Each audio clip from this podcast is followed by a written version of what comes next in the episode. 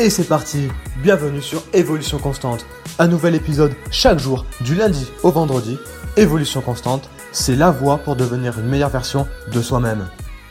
Salut à toi, j'espère que tu vas bien. Aujourd'hui, nous allons voir le deuxième conseil pour tenir ses objectifs. Celui-ci est précieux pour tenir sur le moyen et long terme. C'est tout simplement de savoir son pourquoi.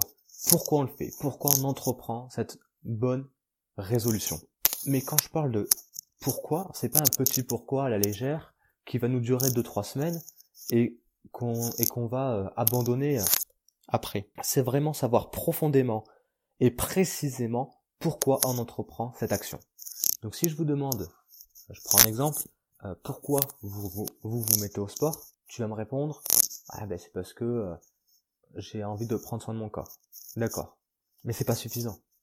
Pourquoi tu as envie de prendre soin de ton corps? Donc là, tu vas vraiment pousser ta réflexion. Mais parce que je pense que c'est important pour ma santé, que ce soit pour maintenant ou pour mon futur, de créer ben, un, capital santé. D'accord, mais pourquoi, à ton avis, c'est important? Pourquoi, à ton avis, faire du sport contribue à cet objectif? Et vraiment pousser ton pourquoi. Pourquoi? Pourquoi ça? Pourquoi ci? Pourquoi cela? Pour que, dans les moments ben, de démotivation, dans les moments de faiblesse, entre guillemets, on se souvienne, que tu te souviennes de ce pourquoi, pourquoi tu as commencé? Et si ce pourquoi est assez puissant et assez fort, tu vas voir que ton énergie va remonter automatiquement, que ta motivation va revenir, et du coup ça va te permettre de ne pas abandonner et de ne pas te décourager. Donc, deux choses. Première, c'est que ton pourquoi soit fort, et deuxième, c'est que ça soit ton pourquoi. Donc quand je dis ça, c'est il y a beaucoup de personnes qui font les choses pour les autres. Euh, ben, donc du coup, leur pourquoi, c'est pas vraiment leur pourquoi, mais c'est le pourquoi des parents, de la, de, la famille, de l'entourage, de la société. Et du coup, ils tiennent pas jusqu'au bout parce qu'en fait, ils se rendent compte que c'est pas vraiment ce qui est important pour eux. Donc, deux choses. La première, c'est choisir un pourquoi qui est puissant et choisir ton pourquoi. Je te prends un exemple.